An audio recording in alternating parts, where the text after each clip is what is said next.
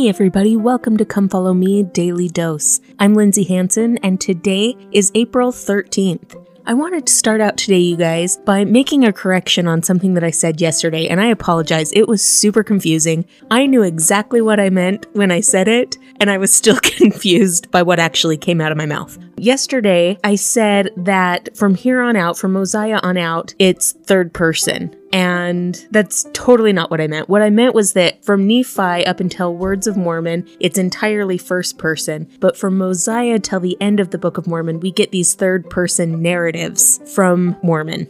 So I'm super sorry if that caused anyone any confusion. Like I said, I knew what I meant and it still confused me.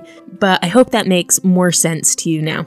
So, I want to continue today in our study of Mosiah chapter 1. Yesterday, we talked about King Benjamin and his desire to teach his sons the language of their father so that they could understand the scriptures and learn to love the scriptures. Today, I want to talk about something that King Benjamin desired for his people. King Benjamin's famous for gathering his people at the temple and preaching that beautiful sermon but let's take a look at what some of his intentions were on calling that gathering. So let's take a look at verses 10 and 11 in Mosiah chapter 1.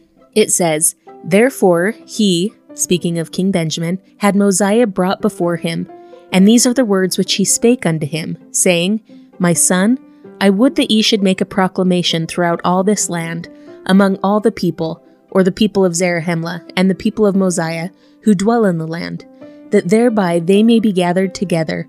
For on the morrow I shall proclaim unto this, my people, out of mine own mouth, that thou art a king and a ruler over this people, whom the Lord our God hath given us. And moreover, I shall give this people a name, that thereby they may be distinguished above all the people which the Lord hath brought out of the land of Jerusalem. And this I do, because they have been a diligent people in keeping the commandments of the Lord. So he wanted to gather those people for two reasons. The first reason was he wanted to proclaim Mosiah, as the king. But I think that that's a really neat thing that King Benjamin wanted the people to hear out of his own mouth that Mosiah was to be the king. It makes me wonder if maybe Mosiah wasn't the oldest child or something that the people would have second guessed his appointment, but that King Benjamin wanted to appoint him from his own mouth so that the people would accept him as the king. I don't know. Total speculation. But these are the things from the Book of Mormon that keep me up at night. Wondering things like this. Just super interesting to me. The second reason was King Benjamin wanted to give his people a name. Now, I have that scripture cross referenced to Mosiah 5, verse 8, and we'll take a look at Mosiah 5 later, but just so we understand the context of what he's about to say, King Benjamin teaches this incredible sermon about Christ and about their responsibilities to act according to their beliefs. And in verse 5, he asks them if they believe the things that he has taught, and they say that they do believe. Now, in verse 7, he says, Because of the covenant which ye have made. So, because of your belief, because of your agreement to live in this way. And then in verse 8, it says, I would that ye should take upon you the name of Christ, all you that have entered into the covenant with God, that ye should be obedient unto the ends of your lives. So, this new name that he wanted to give the people back in chapter 1, verse 11, is he wanted to give the people the name of Christ. He wanted them to take the name of Christ upon themselves. Now, keep in mind, according to verse 11 in chapter 1, these people were already diligent covenant keepers. They were already obedient to the commandments of the Lord. These were not investigators to the gospel. These were not new to the teachings of Christ. So the covenant which they've made and the name of Christ which was being given, that was something higher that was being given.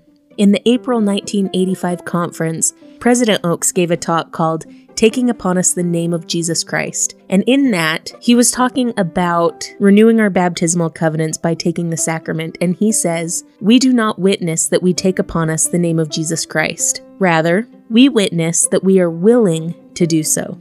The fact that we only witness to our willingness suggests that something else must happen before we actually take that sacred name upon us in the ultimate and most important sense. So these people were making a higher covenant with our Father in heaven. They were receiving the name of Jesus Christ as part of that covenant. Name changes associated with covenants is not new doctrine. It's a restored doctrine. We see it several times throughout the Bible. Some of the most prominent ones are Abram being changed to Abraham. His wife Sarai's name was changed to Sarah. Jacob's name was changed to Israel. Simon's name was changed to Peter. Now it's interesting to look at the meanings of these different names.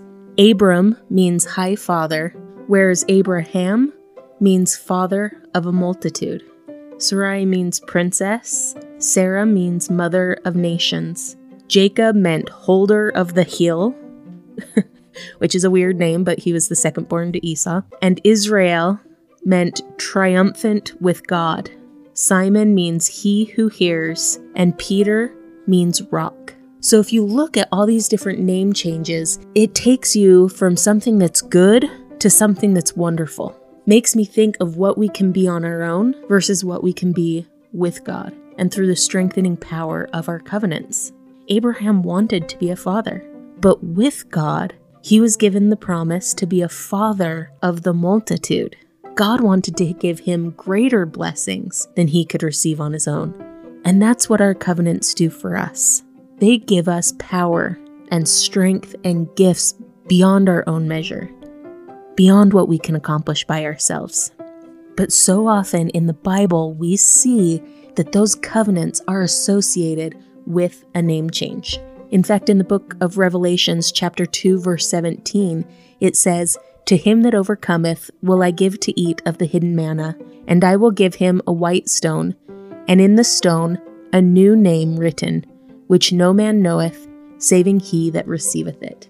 So, this idea of a name change being a covenant symbol is not new. It's an ancient and restored doctrine. But the thing that is so interesting about this and about being given a new name is that a name is a symbol of belonging. Children carry the name of their parents because they belong to those parents. When we get married, we change our name because we belong to this new family.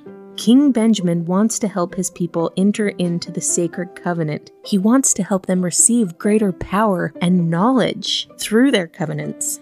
He wants to help them feel that they belong to the family of Christ, that belonging with Him, that oneness with God, with Christ, and with the saints.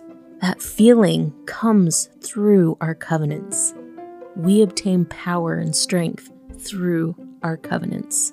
In 2009, Elder Bednar gave a talk called Honorably Hold a Name and a Standing. And in that talk, he talks about how when he was the president of BYU Idaho, he used to have lots of people come and stay with him because they would be speaking at the Tuesday devotionals. And he said a lot of those people were emeritus 70s who had gone on to serve as temple presidents. And he said that one question that he always asked them was, What is something that you learned as a temple president that you wish you would have understood when you were a general authority?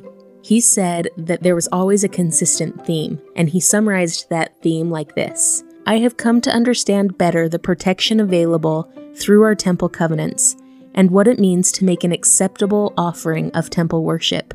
There is a difference between church attending, tithe paying members who occasionally rush into the temple to go through a session and those members who faithfully and consistently worship in the temple. Now, my friends, we are living in a weird time when all the temples are closed. But I cannot wait to return and see the power and strength that comes into my life as I make a point to more regularly attend the temple. Not so hurriedly, not so rushed, but to really take my time to regularly attend the temple. I remember as a missionary thinking that I finally understood why you had to go through the temple before you served a mission, because I remember thinking that there was no possible way I could have done the things that I was asked to do as a missionary without the added strength of my temple endowment. I testify that our covenants protect us, that our covenants strengthen us, they empower us, and they help us feel that belonging to the family of God. I love my covenants, and I am so incredibly grateful for them. And I testify of the power that God wants to give us as we become His covenant people. Thank you so much for listening today, you guys. This has been Come Follow Me Daily Dose, and I'm Lindsay Hanson.